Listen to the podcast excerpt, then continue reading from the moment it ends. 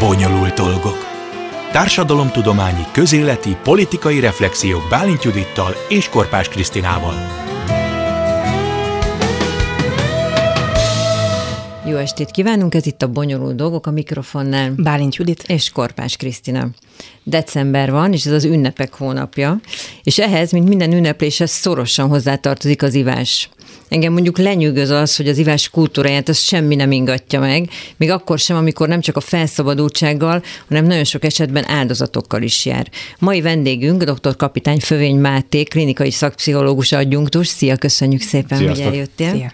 Szóval azt gondolom, hogy igazából nincs egyensúlyban az alkohol elfogadása azzal, hogy milyen mértékű rombolást képes végezni, és szerintem fontos az a foglalkozni, hogy szerinted eleget foglalkozunk azzal, hogy mit jelent ma Magyarországon az alkoholfogyasztás kultúrája, meg egyáltalán az alkoholfogyasztás? Azt gondolom, hogy ami, ami a fő probléma, hogy nincs Magyarországon alkoholfogyasztási kultúra, hanem, hanem, Csak alkoholfogyasztás. hanem alkoholfogyasztásnak van egy olyan kulturális megalapozása vagy beágyazottsága, ami aztán a problémás ivás felé tereli az embert.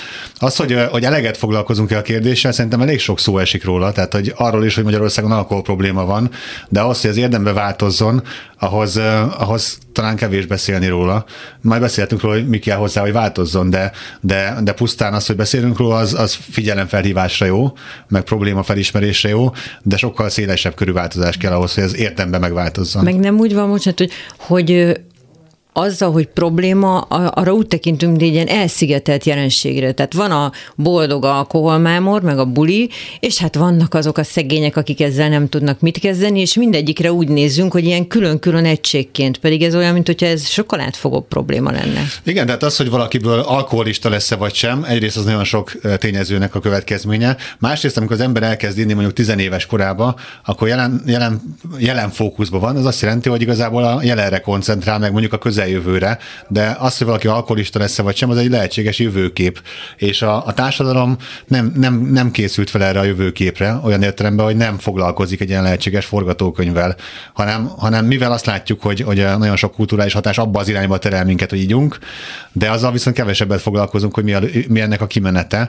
Ezért valamilyen szempontból az úton elindulunk, de nem látjuk a végét. Pedig hát nem kellene ezt ennyire félváról venni, tekintettel arra, hogy elképesztő mennyiségű alkoholbeteg van ebben az országban, de valahogy tényleg az van, hogy mintha sik lenne megtanulni alkoholt fogyasztani. Tehát, hogy így, így családok vannak, ahol így bevezetik a fiatalokat a, az alkoholfogyasztásba, jön a karácsony, és akkor jönnek ezek a tukmálások, hogy na, ezt kóstold meg, ezt a Géza bácsi csinálta. 18 éves vagy már, akkor azzal ünnepeljük, hogy kocintunk hogy ez miért alakult ki így nálunk vajon? Magyarország az egy olyan kultúra, nagyon sok más országgal egyetemben, ahol nagyon sok érzelem tabusítva van, É, általában a traumatizált országokban nagyon sok történelmi trauma van, ott a pozitív érzések válnak tabuvá, mert az emberekben van egy ilyen, egy ilyen félsz, egy ilyen babonás félelem, hogyha én megélem, megélem a boldogságot, akkor azt el fogom veszíteni. Gyakorlatilag kialakul egy ilyen tanult tehetetlenségérzés, hogy úgyse tehetek semmit.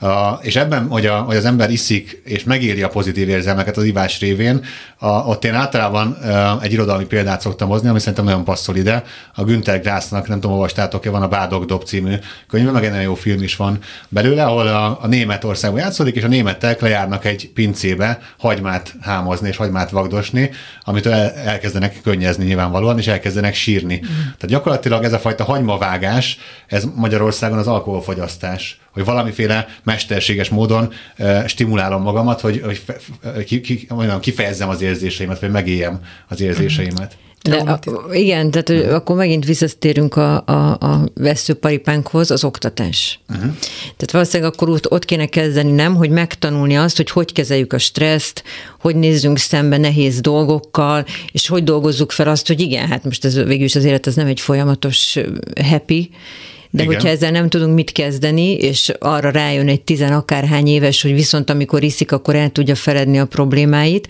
és ha olyan pehje van, hogy ráadásul genetikailag is determinált arra, hogy ő, uh-huh. akkor ott egyenes út vezet az alkoholizmushoz. Tehát ezt valahol Igen. egészen korán kéne elkezdeni erről beszélni. Egyrészt egész korán kell róla beszélni. Itt van egy, a szülőben mindig van egy gátlás ezzel kapcsolatban, hogyha majd ők beszélnek arról a gyerekkel, hogy milyen dolog inni, és hogy milyen veszélyei vannak, ha szóba hozzák az ivást, az majd valamilyen szempontból a gyereknek gyereknek kijelöl egy lehetőséget, hogy ő ihat Máshogy mondom, tehát nagyon sok szülő fél attól, hogy pusztán az, hogy szóba hoz egy problémát, az megvalósítja a problémát magát.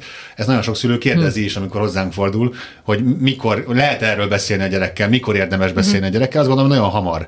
És hogy a szülőnek alkohol problémája van, már pedig tudjuk, hogy Magyarországon nagyjából 500 ezer ember az, akinek alkohol problémája van, vagyis majdnem minden családban van legalább egy érintett, akkor arról beszéljen úgy, hogy az, azt nyíltan legyen kezelve. Tehát nagyon sok szülő társadalmi szinten is ez tabusítva van, és nem tud a gyerekkel se beszélni erről. De ha már, lehet azt hallani, hogy inkább velem így otthon, mint a ki tudja kivel, ki tudja hol, és ki tudja mennyit. Jó, de ez, ez, ez, ugye azt jelenti, hogy, hogy mindenképp inni fog a gyerek, ebből Igen. indulok ki. Miközben azért ez nem egy törvényszerűség, hogy gyerek alkoholt fogyaszt. A másik, amiről kérdeztétek, de ide kapcsolódik, ez az értéktársítás, hogy a, a férfiasság értékét hozzátársítjuk az alkohol iránti olyan toleranciához, hogy mennyit bírok inni, az a fokmérő ennek, hogy én mennyire vagyok férfias. Ez nagyon sok, általában egyébként a volt Szovjetuniónak a, a későbbi levált tagállamainak, vagy a függetlenedő tagállamainál megjelenik ez a fajta férfiasság eszmé az ivással. Uh-huh. Tehát, és nem véletlen az, hogy például a magyarországi tizenéves fiúk, a tizenéves srácok világ elsők részegség arányban. Ez egy WHO kutatás volt, nem is olyan régi, ami jól jelzi ezt, hogy, hogy egyfajta ilyen férfivel válási beavatási ritus is a, a, a piálás. Fú, ez egy fontos téma, és majd egy picit később térjünk is erre vissza, de azt szerintem nagyon érdekes, hogy hogy ennek a tukmálása. Uh-huh. Tehát amikor elmegy egy buliba valaki, aki nem iszik, jelen esetben én, soha nem iszom, nem azért, mert uh-huh. bármi problémám van, egyszerűen nem szeretem az ízét. Akárhány éves vagyok, egyrészt rácsodálkoznak, alapvetően azt feltételezik, hogy azért nem, mert autót vezetek, tehát Aha. föl sem merül az, hogy van ember, aki nem iszik. Igen. És ennek so, mennyi problémát okoz, és mégis itt van az, hogy ezt megteszik, és for, tehát az például nem fordulhat elő, hogy én azt mondom valakire, hogy te nem cigizel, pedig annyira jó, figyelj, Igen. kimegyünk, rágyújtunk, ez is egy kis szabadság, minden. Ez tabusítva van, szó nem lehet róla. Az alkohol meg nem csak nálunk, hát nézzetek bármelyik filmben, Amerikában, ha szakítanak, az összes barátnő összejön inni, ha egy projektet ünnepelnek, akkor azt mondják, hogy üljünk be, mert most kell, és ez annyira benne van a, az Igen. agyakban, hogy, hogy tényleg, minthogyha, tehát előbb kérdezik meg azt, hogy miért nem iszol, mint azt, hogy miért iszol. Igen.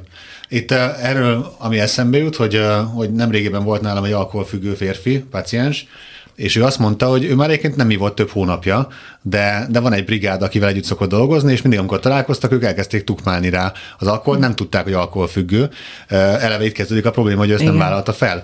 És elkezdett kifogásokat keresni, és, és tőlem kérdezte, hogy miket mondjon ő, hogy miért nem ihat, és aztán ő elkezdett ilyeneket, ilyen kifogásokat gyártani, hogy neki valami gyomor problémája van, és azért nem ihat. Az, hogy figyeljetek, srácok, alkoholista vagyok, és nem szabad innom, az, az nem merült fel benne ez a lehetőség. Tehát ez, hogy ennyire, ennyire félünk kifejezni azt, hogy függők vagyunk. Az, Meg, ennyire félünk attól, hogy annyira kifejezünk, nem akarunk inni. Ez miért ciki? Ez már tizenéves korban elkezdődik ez a csoportnyomás, hogy, hogy és általában az van mögötte, hogy egy tizenéves számára az, hogy elkezd törvényt szegni, akár illegális drogokkal, vagy szülői normát szegni azzal, hogy mondjuk iszik, abban van egy ilyen, amit mondtam, egy ritus, hogy ő úgy válik felnőtt, hogy megszegi a felnőttek szabályait, és hogyha valaki ebben nem partner a tizenévesek közül, akkor azt úgy érzik, hogy egyfajta ilyen árulást követel.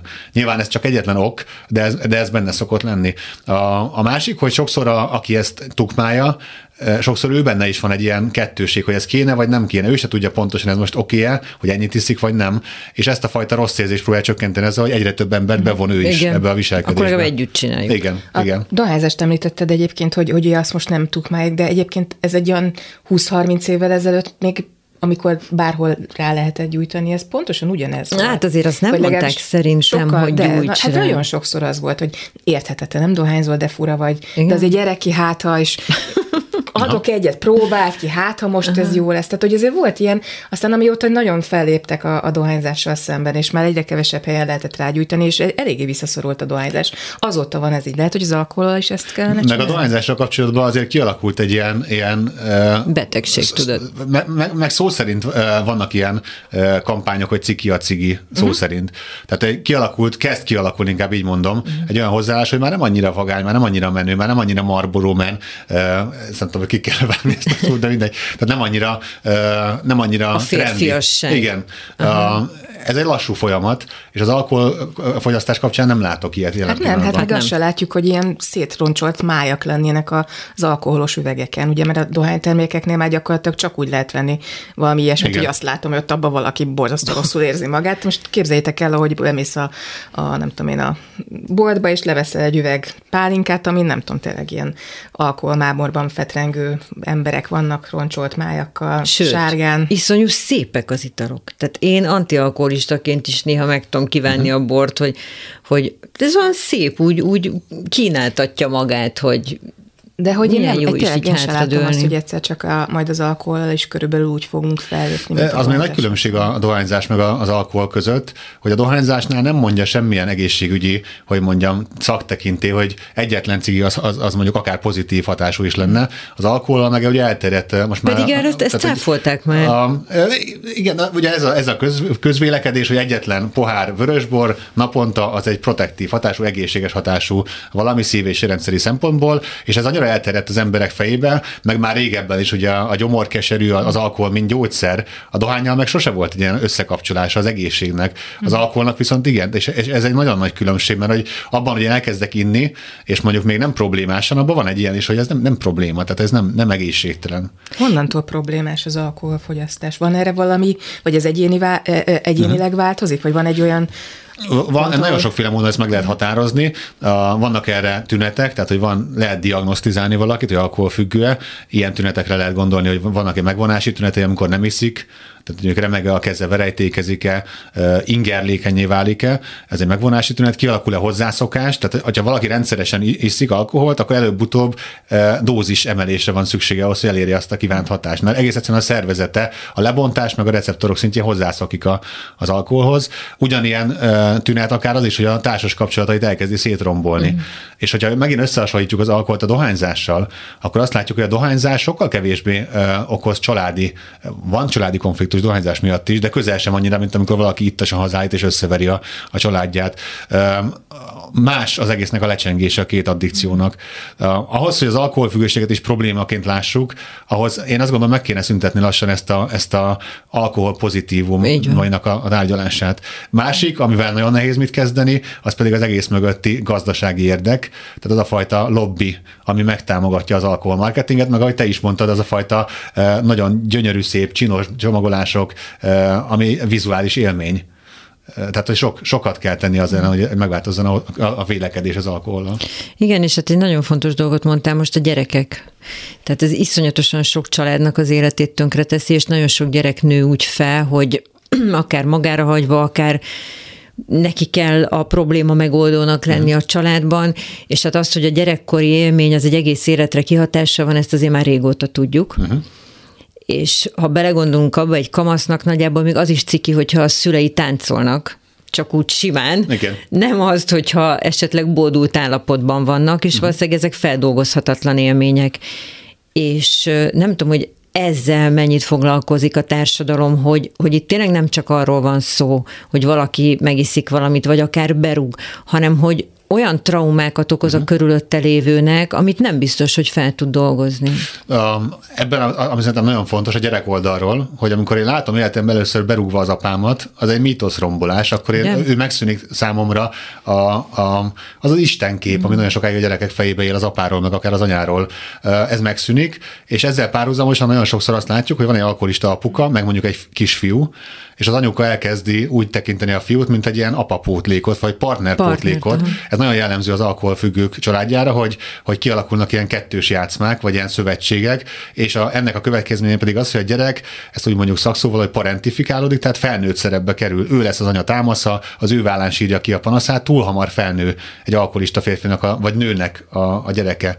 És ez is önmagában nagyon káros, ez a felgyorsítása az érésnek. Túl hamar szembesül azzal, hogy a szülő az egy, az egy nem, nem nyújt biztonságot, mert gyarló. Nem azt mondom, hogy ne derüljön ki a szülőről, hogy gyarló, mert az se jó, hogyha, hogyha a szülő mindent elfolyt, és semmit nem mutat a gyerek felé gyengeségeiből. De hát ez egy, egy szintig. De, egy szintig. De ez viszont ez a, ez a, a piással látni a szülőmet, az, az önmagában egy olyan, mondhatjuk azt, akár traumatizáló hatású. Hogy tud segíteni a család egy, egy olyan tagnak, amelyik alkoholfüggő? Nagyon sokan kérdezik a, a hozzátartozók, hogy ők mit tudnak tenni. Az a nagyon nehéz ebben az egész helyzetben, hogy a, a hozzátartozó szoros érzelmi viszonyban van az érintettel. Tehát ha ő, ő kezdi elmondogatni, hogy probléma van, kezeltes magad, stb., akkor arra az illető általában nem racionálisan, hanem érzelmileg fog reagálni, hogy ti csak el akarjátok tőlem venni a piát, mindig én vagyok a fekete, fekete bárány, és ez valahol igaz is, mert a legtöbb alkoholfüggő családban a családi rendszer egésze, ami, ami problémás, és nem csak az érintett. Erre szoktuk azt mondani, hogy ő a, ő a tünethordozó, de valójában az egész rendszer van elakadva. Hogy tud segíteni a hozzátartozó? Egyrészt nagyon szigorú szabályokat, meg kereteket kell felhúznia, hogyha, hogyha iszol, ne gyere haza. Hogyha piás vagy, nem beszélhetsz a gyerekeiddel. Tehát, hogy ebben célszerű következetesnek és szigorúnak lenni. Ugyanakkor én azt nem szoktam javasolni, hogy teljesen zárják ki az életükből. Mm. Tehát ameddig menthető egy ember, addig tegyük meg azt a, azt a, vagy sugaljuk neki azt, hogy itt vagyunk támogatásnak, és visszafogadunk, hogyha úgy alakul. De, de a másik véglet pedig ez a megmentő szerep, hogy majd én megmentem. Mm. Hát nem véletlen az, hogy nagyon sok alkoholfüggő férfinak társfüggő a felesége, és egyébként vice versa, mhm. mert hogy kialakul ez a megmentő szerep, hogy majd én megszerítem, vagy megváltoztatom. Önmagában az is egy addikció a társfüggőség. Igen, meg így hagyni a semmibe, azért lehet, hogy akkor félti is a másik, uh-huh. aki otthon van. Tehát oké, okay, hogy azt mondod, hogy mondja azt, hogy akkor ne gyere haza, de hogyha mondjuk olyan típusú, akkor fogalmat sincs, hogy mi olyat tesz, Mit ami... az éjszakában mondjuk. Hát igen. igen. Na jó, de akkor tényleg mi a helyes megoldás, hogy, hogy azt mondom, hogy oké, okay, próbálok rajta segíteni, igyekszem jól csinálni, de tudom, hogy én erre egyedül nem vagyok képes, akkor ráhívok Ilyen, valami segítőt. Ilyenkor szoktuk azt javasolni, hogy, hogy ha nem hajlandó egyéni terápiába menni, mert hogy azt érzi, hogy, hogy nem csak vele van probléma, és mondom, ez sokszor igaz mm. is, akkor első körben családterápiát kérni, mert akkor a, a, a maga az alkoholfüggő úgy érzi, hogy, hogy eloszlik a felelősség, és, és közösen dolgoznak a probléma megoldásán. Ha erre hajlandó, sokszor erre se hajlandó, de ha erre hajlandó, akkor utána már könnyebb őt motiválni erre, hogy a családterápia mellett kezdjen el egyénibe járni. És nem csak ő, hanem akár mondjuk a partnere is, aki mondom, nagy valószínűséggel akár társfüggő is lehet, neki is van dolga. A, a gyerekeket is lehet ilyenkor, akár egy pszichológiai, ha nem is hosszú-hosszú folyamatban, de néhány alkalmas pszichológiai kontrollvizsgálatnak e, csúnyán mondom alávetni, hogy lássuk, hogy milyen sérülések vannak a, a következményként. Vannak ilyen típusok egyébként, embertípusok, akik hajlamosabbak például alkoholizmusba folytani a különböző problémájukat? Igen. Tehát ezt igen. meg lehet akár mondani, hogy bizonyos ember erre a bizonyos függőségre hajlamos? Által, igen, és általában, általában mondjuk az érzelem kifejezésnek a, a problémái majdnem mindig megjelennek, főleg alkoholfüggő férfiaknál, de egyébként nőknél is, tehát az alkoholfüggő nők nehezebben fejezik ki az érzéseiket. Erre lehet ugye azt mondani, hogy, hogy az alkohol segít az érzelem megélésben, meg kifejezésben. Nagyon sokszor látjuk, hogy van egy trauma a háttérben. Tehát önmagában, ugye beszéltünk arról, hogy mennyire traumatizáló a, a függőnek a viselkedése a környezetére, de általában ő már hoz egy előző traumát. Ugye ez a transgenerációs trauma, ami nagyon sokszor van a az alkoholfüggő családokba, és a traumára egy válasz a függőség. Tehát az, hogy én piálok, az nagyon sokszor egy ilyen öngyógyítási kísérlet, hogy elfedjem azt, amivel nem tudok, nem tudok szembenézni. Általában az a traumatikus emléknek a lényege, hogy képtelen vagyok szembesülni vele, hogy mi történt velem. Ugyanígy hajlamosít, hogyha az ember impulzívabb, vagyis nem tudja kiésleltetni a kielégülést, mindent azonnal akar, szintén, szintén jellemző a, a mindenfajta függőségre, az alkoholfüggőségre is. Illetve van egyben egy tanult elem is, akár az értéktársítás, a férfi férfiasság értéke meg, hogy én mit láttam a, a, a szülőktől, a nagyszülőktől, a nagybácsiktól, stb. Mm. Um, egyénén túl van egy genetikai hajlandóság, de olyan viszont nincs, hogy alkoholfüggőség gén. Mm. Tehát a sziba lenne azt gondolni, hogy, hogy úgy születek meg, nulla éves frontok, ott villog róla. egy ilyen piros pont, hogy belőled alkoholfüggő lesz. Általában a genetikai háttér az azt jelenti, hogy van egy hajlandóság bármilyen addikcióra, mm. az a színpad, és utána az embernek a tapasztalatai, hogy milyen élmények élnek, az rendezi be a színpadot. akkor derül ki, hogy ő alkoholfüggő lesz, lesz-e drogfüggő, lesz-e szerencsejátékfüggő, vagy szimplán depressziós, vagy személyiségzavaros, mert ezeknek nagyon hasonló a mhm. háttere. Az előbb mondtad, hogy ugye együtt elmenni.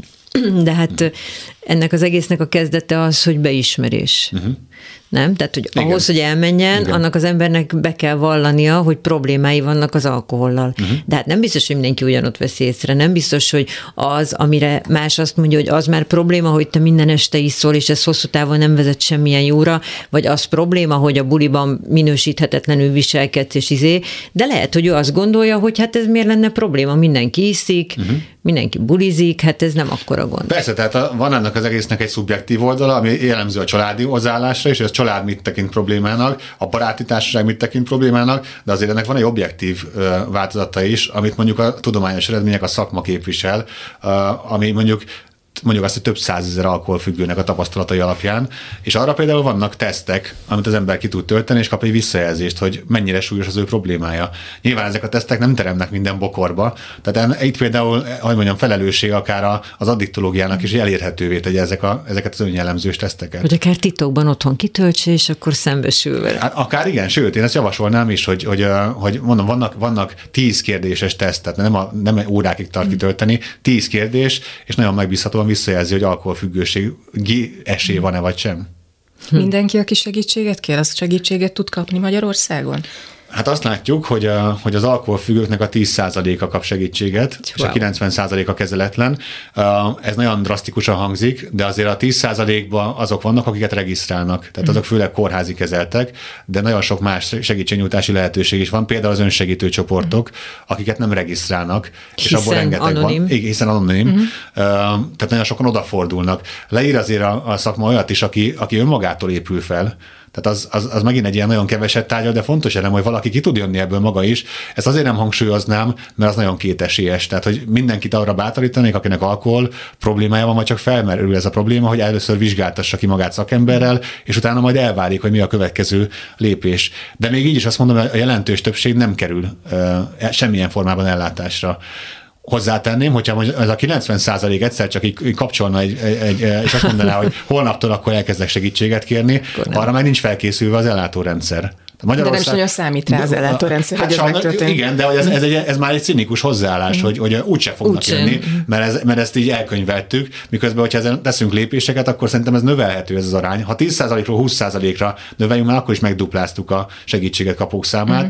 de Budapesten például összesen egy addiktológiai osztály van. Tehát ez e, e, nyilván ehhez az kéne, hogy több ambulanciát és mm. osztályt nyitni országszerte a, beszéltünk arról, hogy mennyire férfias dolog ez az egész, és hogy azért is fontos a fiatal fiúknak, de mi a helyzet a női alkoholizmussal? Hmm. Mennyiben más, mint a férfiaké? Hát, hogyha azt mondjuk, hogy a férfi alkoholizmus rejtett probléma, akkor a női alkoholizmus az még tízszer annyira rejtett, mert hogy itt van egyfajta nemi szerepelvárás a társadalom oldaláról. A férfiaknál az a fajta nem is szerep, amit elvárunk, főleg mondjuk egy magyar férfitól, sokkal jobban össze lehet egyeztetni azzal, hogy iszik, a nők esetében, főleg, hogyha még azt is elvárjuk, hogy anyává váljon, ami egy nagyon erős nyomás is akár a, uh-huh. a nőkön, azzal aztán végképp nem tudja összeegyeztetni a társadalom az, hogy ő piál.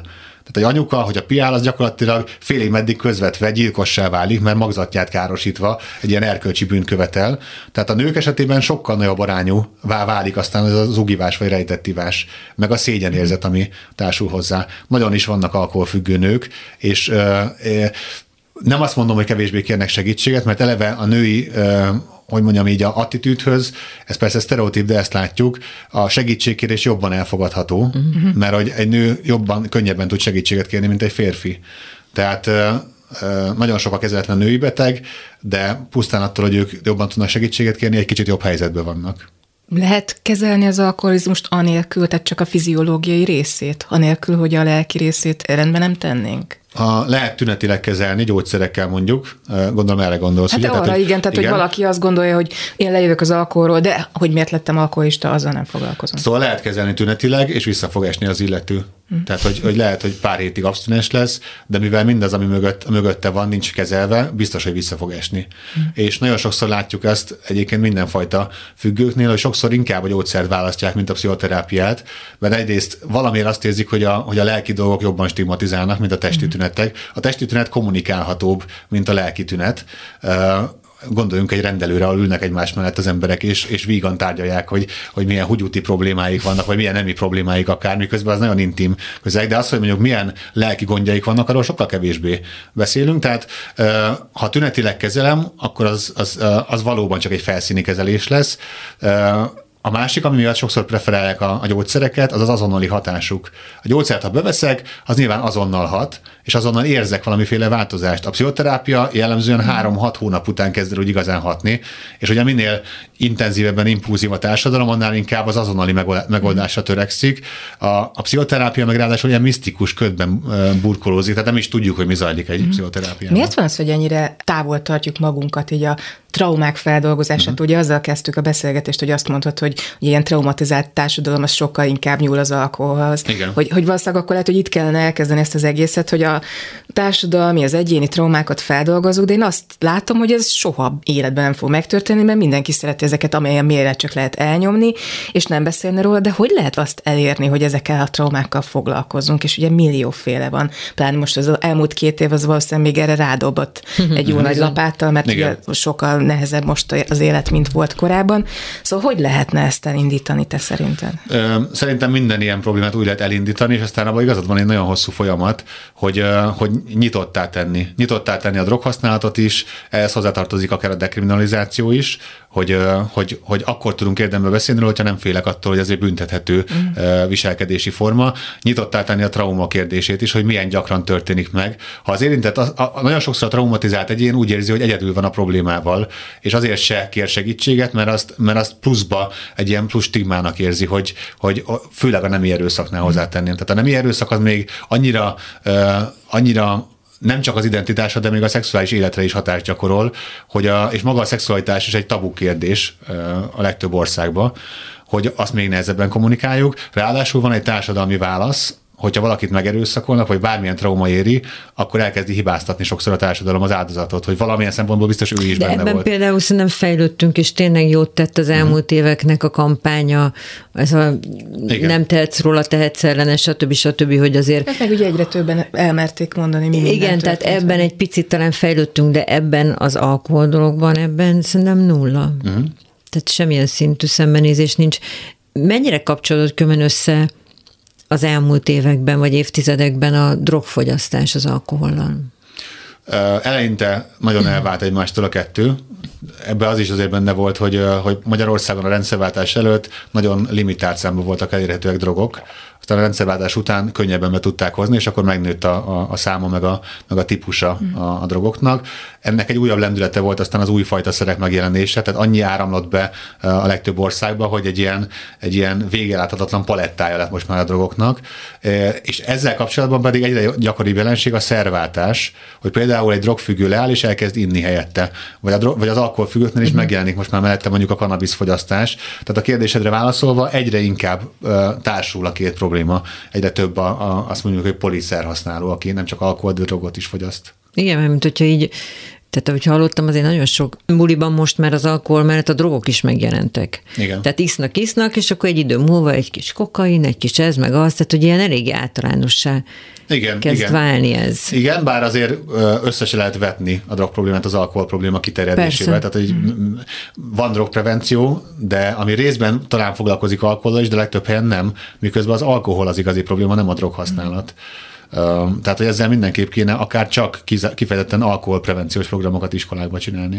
Amikor készültem a beszélgetésre, akkor gondolkodtam, hogy ki lehet a jellemzően alkoholfogyasztó ebben az országban, és arra gondoltam, hogy biztos szegényebb emberek, akiknek gyakorlatilag tényleg egy menekülést jelent az alkohol. Erre most egy pár napja jelent meg az átlátszó.hu-nak egy összeállítás arról, hogy kik a tipikus alkoholfogyasztók, és ebből az derült ki a KSH adatai alapján, hogy az iskolázott középkorú férfiak isztak a legtöbbet, és főleg a fővárosban és Pest megyében, tehát hogy pont nem azt mm. hozta ki ez, a, ez a, az összesítés, amit én gondoltam, mert valamiért azt gondoltam, hogy az alkoholizmus az inkább az alacsonyabb presztízsű mm. társadalmi csoportoknak a, a problémája. Erre kiderül, hogy nem.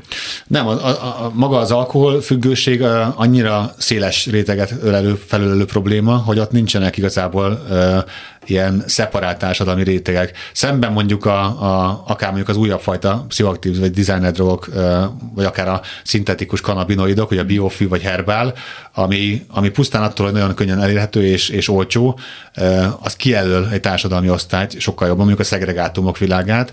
Az alkohol esetében nincs ilyen. Tehát az alkohol esetében minden társadalmi osztály érintett. Hogy lehet az, hogy a, ugye azt írja ez a kutatás, hogy magasabb státuszú emberek számítanak nálunk nálunk a, leginkább veszélyeztetettnek, ami az alkoholfogyasztást életén. De azt gondolnám, hogy aki többet tud a világról, meg többet lát, hogy az, az talán jobban megérti, hogy, hogy miért probléma nagy ivónak. Hát sajnos az egészségmagatartás, és beleértjük az alkoholfogyasztást is, az, az nagyon sokszor nem racionális alapon szabályozódik, hanem érzelmi alapon.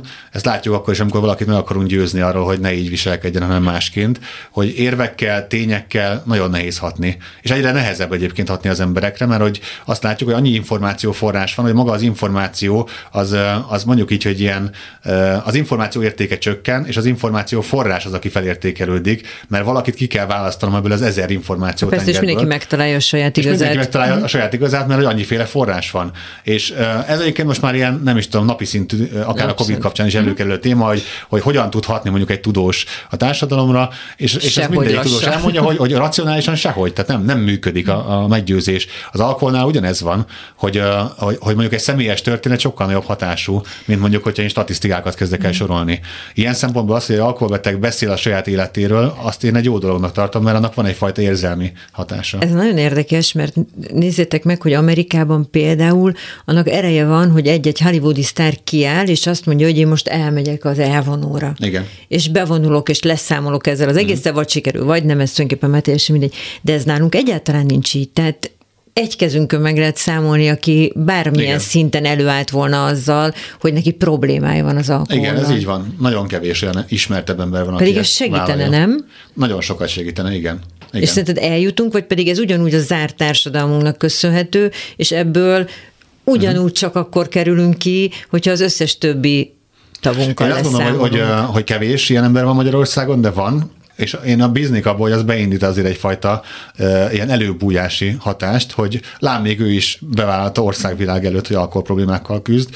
E, kettős hatású lehet, tehát egyrészt, e, ami nagyon jó hatása, hogy az előbújást elősegíti, ami lehetséges negatív hatása, az az, hogy e, hogyha valaki e, ezt bevallja, a, sokszor azt érzi, hogy akkor ezzel le van tudva a probléma. Uh-huh. Tehát beismertem, alkesz vagyok, de nem foglalkozom a kérdés kezelésével, és azért ez is benne szokott lenni a, a pakliba. Az egyébként mennyire ismert egy, egy alkoholista előtt, hogy milyen egészségügyi problémák hoz mhm. vezet az alkohol, mert én nagyon sokszor azt látom, hogy nem, nem gondolnak bele az emberek, hogy tényleg mi lehet a vége, és csúnya nagyon a vége. A, én azt látom, és azt is gondolom, hogy az emberek többsége nagyon is tudja, hogy mik a veszélyek, tehát ezért is ö, tartom, ha nem is fölöslegesnek, de nem elégségesnek, hogy csak a veszélyeit ö, átadom mondjuk egy prevencióba az alkoholhasználatnak.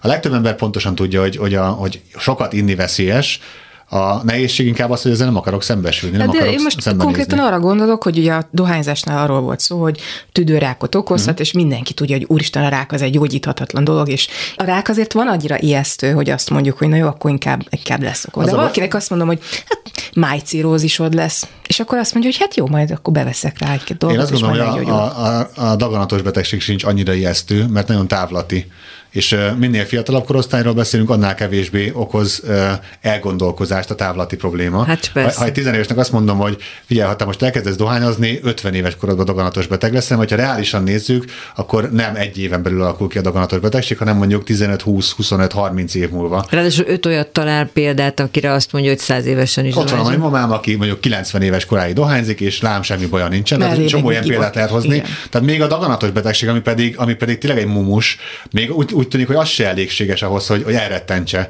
az embereket. Eleve az elrettentés mhm. azért nem működik, mert az elrettentés negatív érzést vált ki az emberből, és a negatív érzéseket nem szívesen hordozzuk, tehát kizárjuk. A, a eredményesebb az, hogyha én pozitív alternatívákat kínálok inkább, hogy tárjuk fel, hogy te miért iszol, és inkább abba az irányba induljunk el, hogy az hogyan lehet máshogy elérni az életedbe. Az, hogy én csak negatívumokat mondok egy prevencióba, a veszélyeket felsorolom, a szemmel láthatólag nem működik. Igen, de az sem, hogyha már fiatalabb korban elmondod nekik, hogy persze egy ideig tényleg elhozza a bulit és a tök jó érzést, de hosszú távon ez viszont át tud csapni abba, hogy ő is tönkre megy, és mindenki tönkre megy körülötte. Tehát azért erről így beszélni nem érdemes a fiatalokkal? A, hogyha negatív hatásokról beszélünk, és kell arról is, ebbe igazad van, akkor nem a távlati veszélyekről, hanem az azonnali veszélyekről érdemes. Tehát az, hogy... Felállsz a szikla szélére, és azt hiszed, hogy tudsz repülni, hát vagy mondjuk mi? Ez, mondjuk ez, vagy hogy... Vagy hogy az autóval a e- Ezekről sokkal inkább van értelme beszélni, mint, mint arról, hogy mondjuk mi lesz húsz év múlva. Igen. Általában egyébként az a jó prevenció, ahol mind a kettő megjelenik. Mm. Így a pozitív üzenet, hogy mik az alternatívák, miért éri meg nem inni például, és mondjuk azért, azért így tény átadás szintjén, és információ átadás szintjén megjelenik az, hogy azonnal milyen negatív következmények mm. vannak. Többször lehetett látni, hogy, hogy az alkoholizmus az úgy javult meg, vagy nem is tudom, tehát úgy jött le valaki az alkoholról, hogy valami másik függőséget a helyére rakott. Tehát én ismerek egykori alkoholistát, aki most éppen sportmániás, Persze. vagy, vagy uh-huh. éppen fut, vagy nem tudom, de azt is olyan szinten csinálja, amit nem egy átlag ember csinál, hanem neki minden nap kell, és megfelelő mennyiséget, és hogyha az nincs meg, akkor ugyanolyan elvonási tüneteket tud uh-huh. produkálni, mint az alkoholnál. De ez, ez jó így? Azt gondolom, hogy, hogy ez tényleg sokszor így van, hogy megjelenik egy pozitívabb addikció, egy elfogadottabb addikció, ez lehet a munka, lehet a testedzés, ezt mi is nagyon sokszor látjuk, nem csak alkohol, de drogfüggőknél is, hogy talál egy munkát, és elkezd nagyon, nagyon keményen dolgozni, vagy valóban egy ilyen hosszú futó lesz belőle. Ami, ami itt a háttérben van, hogy neki azért van egy tényleg egy vele született üresség amit valahogy tényleg kompenzálni akar, de ez nem feltétlenül függőségben jelenik meg, hanem elköteleződés szintjén. Tehát ő talál magának egy célt, vagy akár sok, sok embernek a spiritualitás ilyen. Az önsegítő csoportok például spirituális szemléletők, valakinek ez nagyon nem passzol, és kapásból azt mondja, hogy kösz nem, és, és ezt nyilván tiszteletbe tartják akár az önsegítő csoportok is, hogy neki ez nem fekszik. Valakinél meg ez a hit az, ami, ami majd nem egy ilyen addikciót jelent, hogy, hogy van egy újfajta cél, vagy, vagy, vagy irány az életembe. De hát minden esetre kevésbé egészségromboló. Az különben mennyire igaz, hogy különböző nemzetek különbözőképpen isznak. Mert ugye azt látjuk, hogy az olaszok azok boldogan iszogatnak, uh-huh. a franciák szintén, ehhez képest az angolok idejönnek, és mindenféle borzalomnak öltözve fetrengenek a földön, és az oroszok szintén. Tehát, hogy van egy ilyen képünk erről. Igen. Ez valós? Van, és ezeket úgy szokták osztályozni, hogy száraz, meg, meg nedves nemzetek. A, a, a szerint, hogy mondjuk milyen az eloszlása az ivásfogyasztásnak. A mediterrán országokban az tipikusan, és ez egy közhely, így van, hogy az a fajta folyamatos, de kicsi, vagy mérsékelt alkoholfogyasztás, ami nyíltan megjelenik, tehát mondjuk ez a siesta idején a borozgatás, a, hát meg a, a, a nedvessé teszi, mert egy folyamatos transzparens ivás történik. A száraz nemzeteknél általában az a dinamika, hogy ha nem, ha nem isznak minden nap, viszont amikor isznak, akkor rengeteget isznak az egy sokkal károsabb ivási mm. szokás. Tehát például, amikor mondjuk egy tizenéves hetente egyszer megy csak el inni, viszont akkor úgy mondjuk, hogy rohamivás következik be, tehát mondjuk 5 vagy 6 vagy annál több egységnyi alkoholt fogyaszt el. Miért? Azért, hogy, hogy minél gyorsabban erészegedjen a buli előtt. Az egy nagyon káros, és, és rövid távon nagyon káros szokás. De az is a nemzettől függ, hogy hogy csúszik ez át, mert lehet, hogy Magyarországon átcsúszna az is, hogy ez a folyamatos jó, csak egy pici, csak egy pici, és a vége ugyanaz, hogy a földön csúszik uh-huh. ők meg meg tudják tartani azt, hogy ebből nem lesz az. Igen, de ez függ a kultúrától, és, és nem csak a genetikai állomány térhet uh-huh. el, hanem akár ez, amiről beszéltünk, ez az érzelmek kifejezés, ami mondom, ez, ez nem győzöm hangsúly, ez nagyon fontos elem az alkoholfüggőség uh-huh. hátterében, hogy az érzelmekkel mit kezdek, és azért egy, szoktuk a mediterrán országokat ilyen szempontból így, így egy ilyen piedesztára emelni, meg, de hogy, hogy, ott jobban megjelenik ez a fajta érzés kifejezés, uh-huh. amit, amit jónak gondolunk ilyen értelemben. Tehát ez egy védőfaktor, hogy ő jobban kifejezi az érzés érzéseit. A, a, a magyar ember valójában, ez nagyon általánosító persze, de valóban hajlamosabb a nagyon sok mentális zavar egyébként, nem csak a szenvedélybetegségre. Azért ezek mindig ilyen jelzésszerű statisztikák, mm. amikor évtizedeken keresztül vezetjük az öngyilkossági hát arány. Már hála Istennek nem, de azért nagyon sokáig Magyarország a világ élbolyába volt. A jelzésszerű statisztika az elhízottsági arány, mert azért itt beszéltünk arról, hogy az alkohol az sokszor ilyen érzelemszabályozási mm. eszköz, de az evés ugyanúgy, és ugyanolyan örömkeresés, egy ilyen féktelen örömkeresés van a, a túlevés hátterében is. Meg ha már az ünnepekről volt szó, ugye ott is, hogy, hogy hogyan ünnepeljük meg a létezésünket, nagyon sokszor evéssel vagy ivással. És Sőt, mértékben. mindig. Vagy mindig, igen. igen, igen hát már igen. mindenki más nem csinál, mint vásárol, hogy ott terülj-terülj asztalkám, és kidőljön, és... És igen. aztán ráküldjön egy két-három kupica alkoholt, ami jó Ami jó hogy Igen, amit aztán újra tud enni, mondjuk. Igen. Jaj, ez itt szomorú. Hát beszéltünk arról, hogy a családokban ez akár ilyen generációkon átívelő probléma van. Az, az mi van akkor, hogyha egyszer csak a, jön egy olyan generáció, amelyik leteszi az alkoholt? Uh-huh. Nem is tudom, tehát hogy ez egy ilyen szám, vagy, tehát, hogy, vagy, vagy valaki, akinek alkoholisták voltak a szülei, ez számítson arra, hogy, hogy ő is alkoholista lesz az élete egy pontja. Igen, pont ezt akartam kérdezni, hogy mitől múlik, hogy valaki pont az ellenkezőjét, vagy pont ugyanazt csinálja? Uh-huh. Uh, itt szerintem két nagyon fontos téma van ezzel kapcsolatban. Az egyik, hogy hogyha generációkon keresztül ismétlődik egy ártalmas szokás, szokás, ezt úgy nevezzük, hogy epigenetikai hatás, amikor a, a környezeti hatások nem a genetikai állományt írják át, arra nem képesek, de a gén kifejezést viszont igen, és ezt a legegyszerűbben pont a traumatizált generációknál figyelték meg, akár holokauszt túléléknél, hogy náluk a, a következő és az azt követő generáció is máshogy reagál stressz helyzetekre. Mm. Tehát, és az egyértelműen a traumának a hatása. Uh, ugyanígy van az alkoholfüggőségnél, és hogyha ismételten megjelenik az alkoholfogyasztás, az szépen lassan átírja a következő generációknak az esélyeit a függőségi De mint egy génemlékezet? Vagy... Azok a genetikai, vagy azok a, a génvariánsok, amik, amik kódolják mondjuk a problémaviselkedést. A problémaviselkedés azt jelenti, hogy nem feltétlenül alkoholista lesz ő, hanem valamiféle túlzásba vitt viselkedés jelenik mm. meg. Az igen, az, annak megnő a kockázata. És hogy a, ugye itt, itt ez kérdés, hogyha, amit te kérdeztél, hogy mi, mi vagy, ha valamelyik generáció ezt tudatosan megtöri. Uh-huh. A, látunk arra példákat, hogy akkor ez, ez egy visszafordítható folyamat szépen lassan.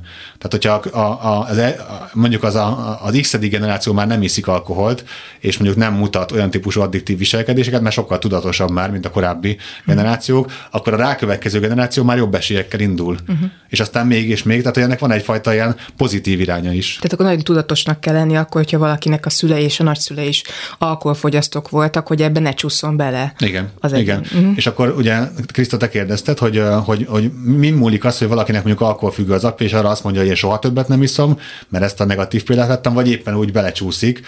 Azt gondolom, hogy ez nem válik el ennyire élesen. Csomóan azok közül, akik eldöntik, hogy én soha nem fogok inni, eljön az a pont, amikor valahogy mégis elkezdenek inni, vagy pedig, hogy azt mondják, hogy én soha többet nem iszom, az nem garancia arra, hogy neki ne legyen más addikciója. Uh-huh oké, okay, nem iszom, ilyen van, hogy akkor látom ezt a rossz példát, de helyette mondjuk elkezdek szerencsijátékozni, vagy belecsúszok a videójátékba. Ezek, de hogy valami pozitívat is mondjak, azért ezek soha sem determinisztikusak. Tehát ha nekem az, a, az apám, az anyám, a nagyszülőm függő, az sose determinál hogy én is az legyek, csak nagyobb tudatosságot kell. Na, igen. igen. Tehát, hogy igen. tudatosan Ismerjem kell. meg azt, hogy, hogy nekem van egy olyan hátterem, ami az átlaghoz képest jobban hajlamosít, akkor erre tudatosabban oda kell figyeljem, és hogyha mondjuk kínálgatnak, akkor meg kell álljak egy-két mm. pohárnál, vagy, vagy, vagy mondjuk bizonyos dolgokra nemet kell mondanom. És akkor itt megint előjön, amiről az elején beszéltünk, Igen. hogy párbeszéd a gyerekekkel, uh-huh. hogyha nem akarom azt, hogy ez ugyanúgy folytatódjon.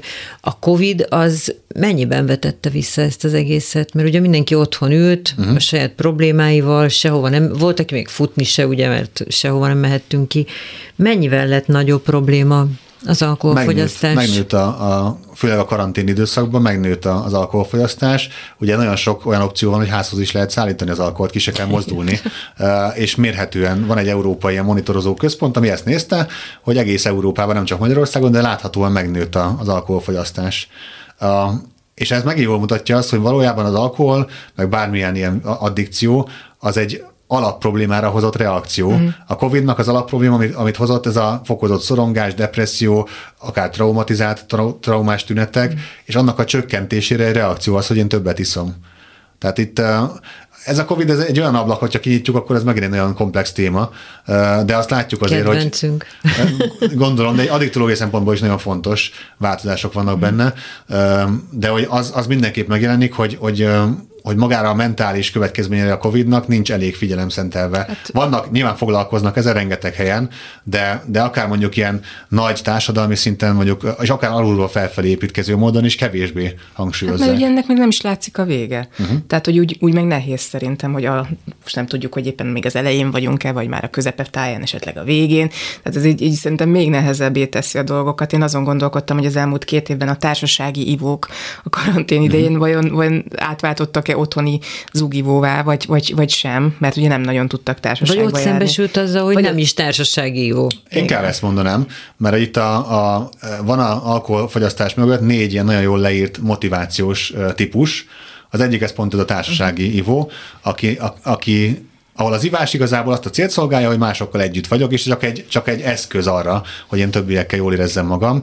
Az általában a, a társasági ivás ritkábban vezet problémához. Uh-huh. Tehát, hogy aki társasági ivóval aztán otthoni ivó lett, az valójában nem azért ivott akkor se valószínűleg, mert mm. a társasági létet élvezze. Van egy olyan fokozásos ivás, aki egy meglévő érzetet akar erősíteni, sokszor a bulizós ivós, ilyen impulzívabb ivást jelenti, és akkor a két nagyon problémás, az az egyik a konform ivó, uh-huh. aki nem is azért iszik, mert ő maga ezt, ezt belső indítatásból csinálja, hanem mert rátukmálják, és meg akar felelni valami elvárásnak, ami lehet, hogy nincs is ott, csak ő elképzeli, és ez önmagában ez a konform lét egy nagyon problémás ilyen létállapot, vagy ilyen állapot, és a, a leg, legsúlyosabb az pedig a megküzdéses ivó, aki azért iszik, hogy megküzdjön valami problémával. Mm. Tehát például, hogyha megnő a szorongás, a depresszió, az kezelni akarom piával, az a megküzdéses ivás. Ott, ott a legnagyobb hatású, a, vagy a legnagyobb esély a függőségnek. Melyikből van a legtöbb? Um, talán társaságiból van a legtöbb. Igen. Tehát azért azt látjuk, hogy, hogy Magyarországon is, meg a legtöbb országban azért így a, a, az összlakosságnak a jelentős többsége fogyaszt alkoholt és ehhez képest mondjuk, hogy azt mondjuk, hogy 300 és 500 ezer közé tehető a, az igazolt alkoholproblémával küzdők aránya, az, az mondjuk egy ilyen 5-10 százalék a lakosságnak. Tehát a többségből nem lesz függő, ebből pedig arra következtetünk, hogy a többségnél más a motiváció. Uh-huh. Ez egy őrületesen széles spektrum, uh-huh. nem? Tehát onnantól kezdve, hogy valaki esténként iszik, és már az lebeg délután a szem előtt, hogy milyen jó lesz otthon leülni és meginni valamit, egészen odáig, hogy vannak a hogy hívják, nem kontrollvesztet, hanem aki tényleg így nullára uh-huh. megy az emlékezete?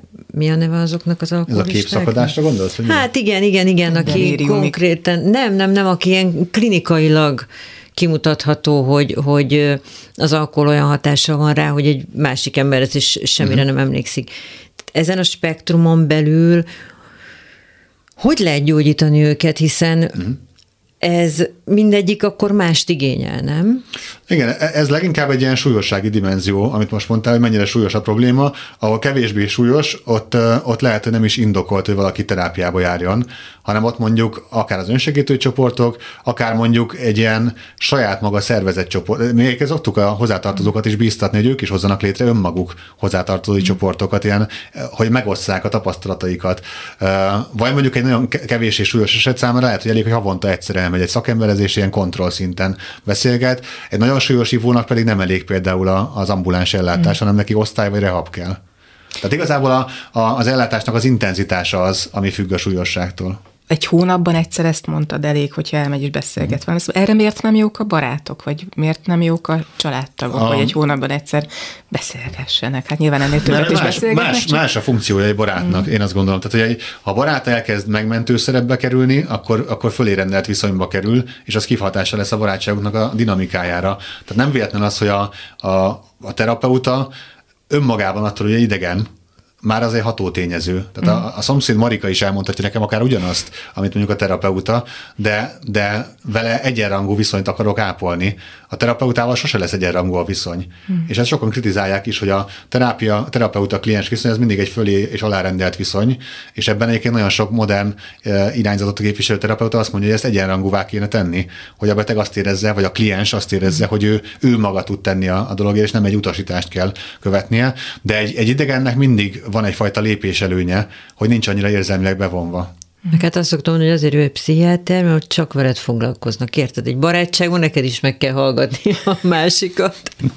Igen, nem? De... Tehát, hogy ez egy Aha. ilyen kölcsönösségi viszony, viszont ha egy pszichiáterhez mész, akkor neked nem kell megkérdezned, hát hogy van a doktor kérdés, úr. Hogy mire használom a pszichiátert? Hogyha csak arra használom, hogy valaki meghallgasson, de nem akarok változni, mert ilyen is van, abból sose lesz érdemi mm. változás, és azt például a, a, a pszichiáternek vagy a pszichológusnak fel kell mérnie, hogy az, ember azért jár-e hozzám, hogy így kiöntse a lelkét, de változtatni mm. akarjon. Tehát gyakorlatilag, mint egy gyónásként használja a terápiát, abból nem lesz változás. És sok ö, orvos, meg, meg pszichológus belecsúszik abba a hibába, hogy elkezdi átérezni ezt a megmentő szerepet, amit előbb is meséltem, vagy beszéltem, ami azért nem jó, mert kialakít egy terápia függőséget. Ami azt Jó, jelenti, hogy, persze, hát az biztos, igen, hogy van. Van, van, de ez, ez például a szakembernek egy nagyon komoly felelőssége, hogy ő ezt visszajelezze a, a kliens számára, hogy, hogy előbb-utóbb le kell váljunk egymásról, és az nem egy megoldás, hogy maga évekig jár terápiába, mert akkor kialakul ez a, ez a függőségi viszony. Uh-huh.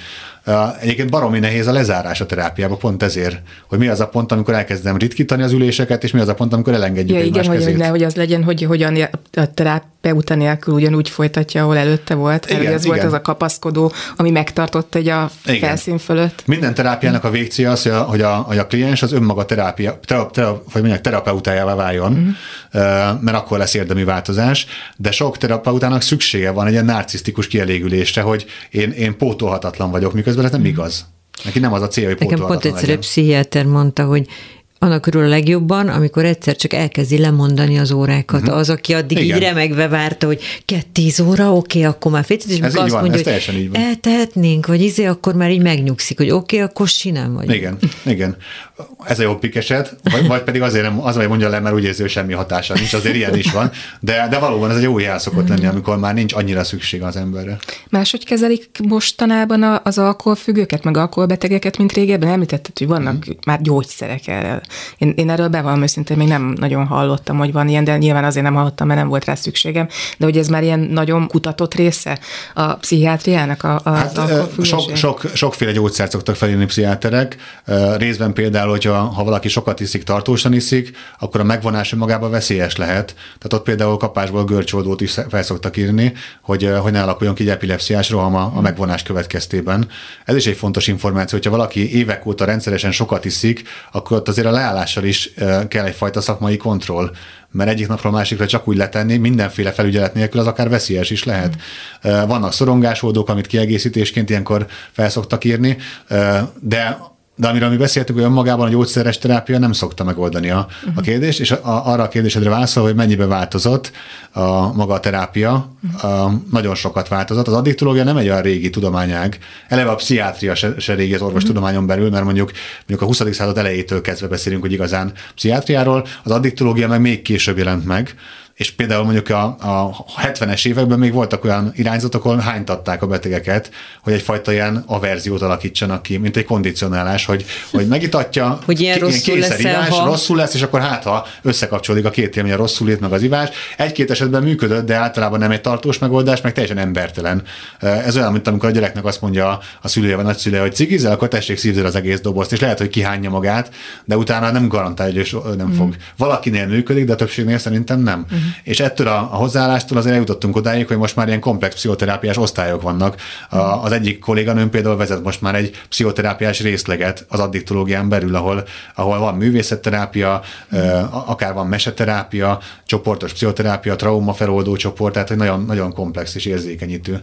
Ugye, aki dohányzásról szokik le, annak van egy nikotin tapasz, amit adott esetben magára tud csatolni. Aki az alkoholról szokik le, ő mibe tud kapaszkodni a pszichoterápián kívül, hogy ne Aha. legyen olyan nagy a... Igen, tehát ez a helyettesítő Igen. kezelés, ez, ez, ez például alkoholfüggőségnél nem igazán létezik. Még például az ópiát függőségnél van helyettesítő gyógyszer, amit megkap az illető, és akkor azzal könnyebben jön le a, függőségről. Bár hozzátenném, ott is sokszor egy kontrollált függőség alakul ki, ami, ami jobb, mint az előző, de azért azzal is sokat kell foglalkozni.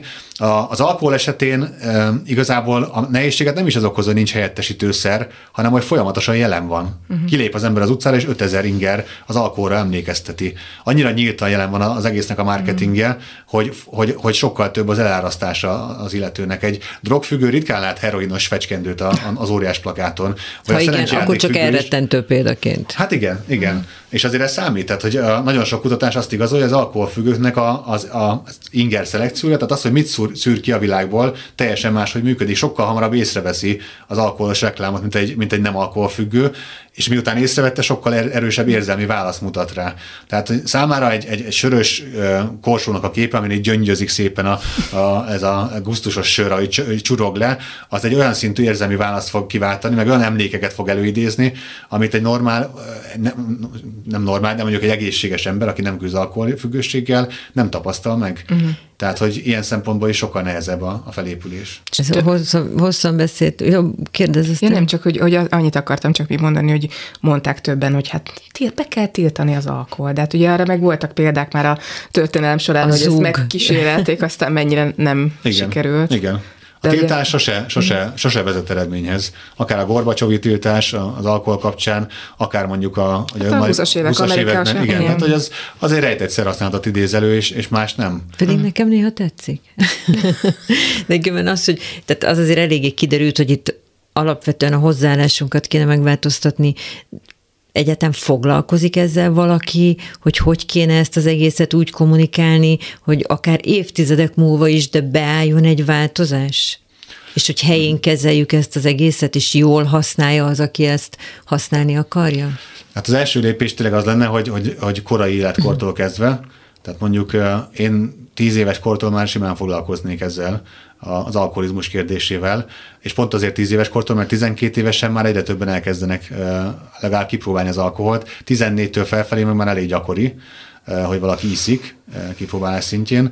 Tehát ezt azt megelőzőleg már jó lenne egyfajta attitűdformálás, ami ilyen generációkon keresztül, ezt gondolom, az évtizedekről beszélünk, Persze. szépen lassan kialakíthat azért egy attitűd, meg egy szemléletváltást. De mit mondanál a tíz éveseknek? Én egyrészt ezt elmondanám, hogy miért szoktak inni az emberek, hogy megértse, hogy például miért kocint mindig apa és anya, vagy miért isznak a, a, a kocsmába az emberek, hogy egyszerűen értse a, a dolog hátterét, és utána szépen lassan a személyes példákkal akár meghívni alkoholfüggőket az iskolába, felvázolom a kimeneteit, a lehetséges útját, meg a kimeneteit a dolognak, és ezt követően elkezdenék egy olyan típusú prevenciós munkát, ami már nem a szerhasználatról szól, hanem a hátteréről. Tehát egyfajta ilyen érzelmi nevelést, ami uh-huh. létező jelenség, a nemetmondás stratégiája, ami egy, ami egy önálló, különálló program sok iskolába. Hát, hányszor mondtuk, hogy megtanítjuk a gyerekeknek, hogy nem mondjanak uh-huh. nemet, majd elvárjuk tőlük, hogy nemet mondjanak. Hát ez micsoda elme baj. Igen, de hát erre szükség lenne. Tehát az, hogy Igen. én határozottan nemet tudjak mondani, és ha nemet mondok, akkor azt érezzem, hogy az, arra még büszke is tudok lenni, mm. és nem pedig ilyen szégyenkezve mondok nemet, az egy külön tanulható stratégia,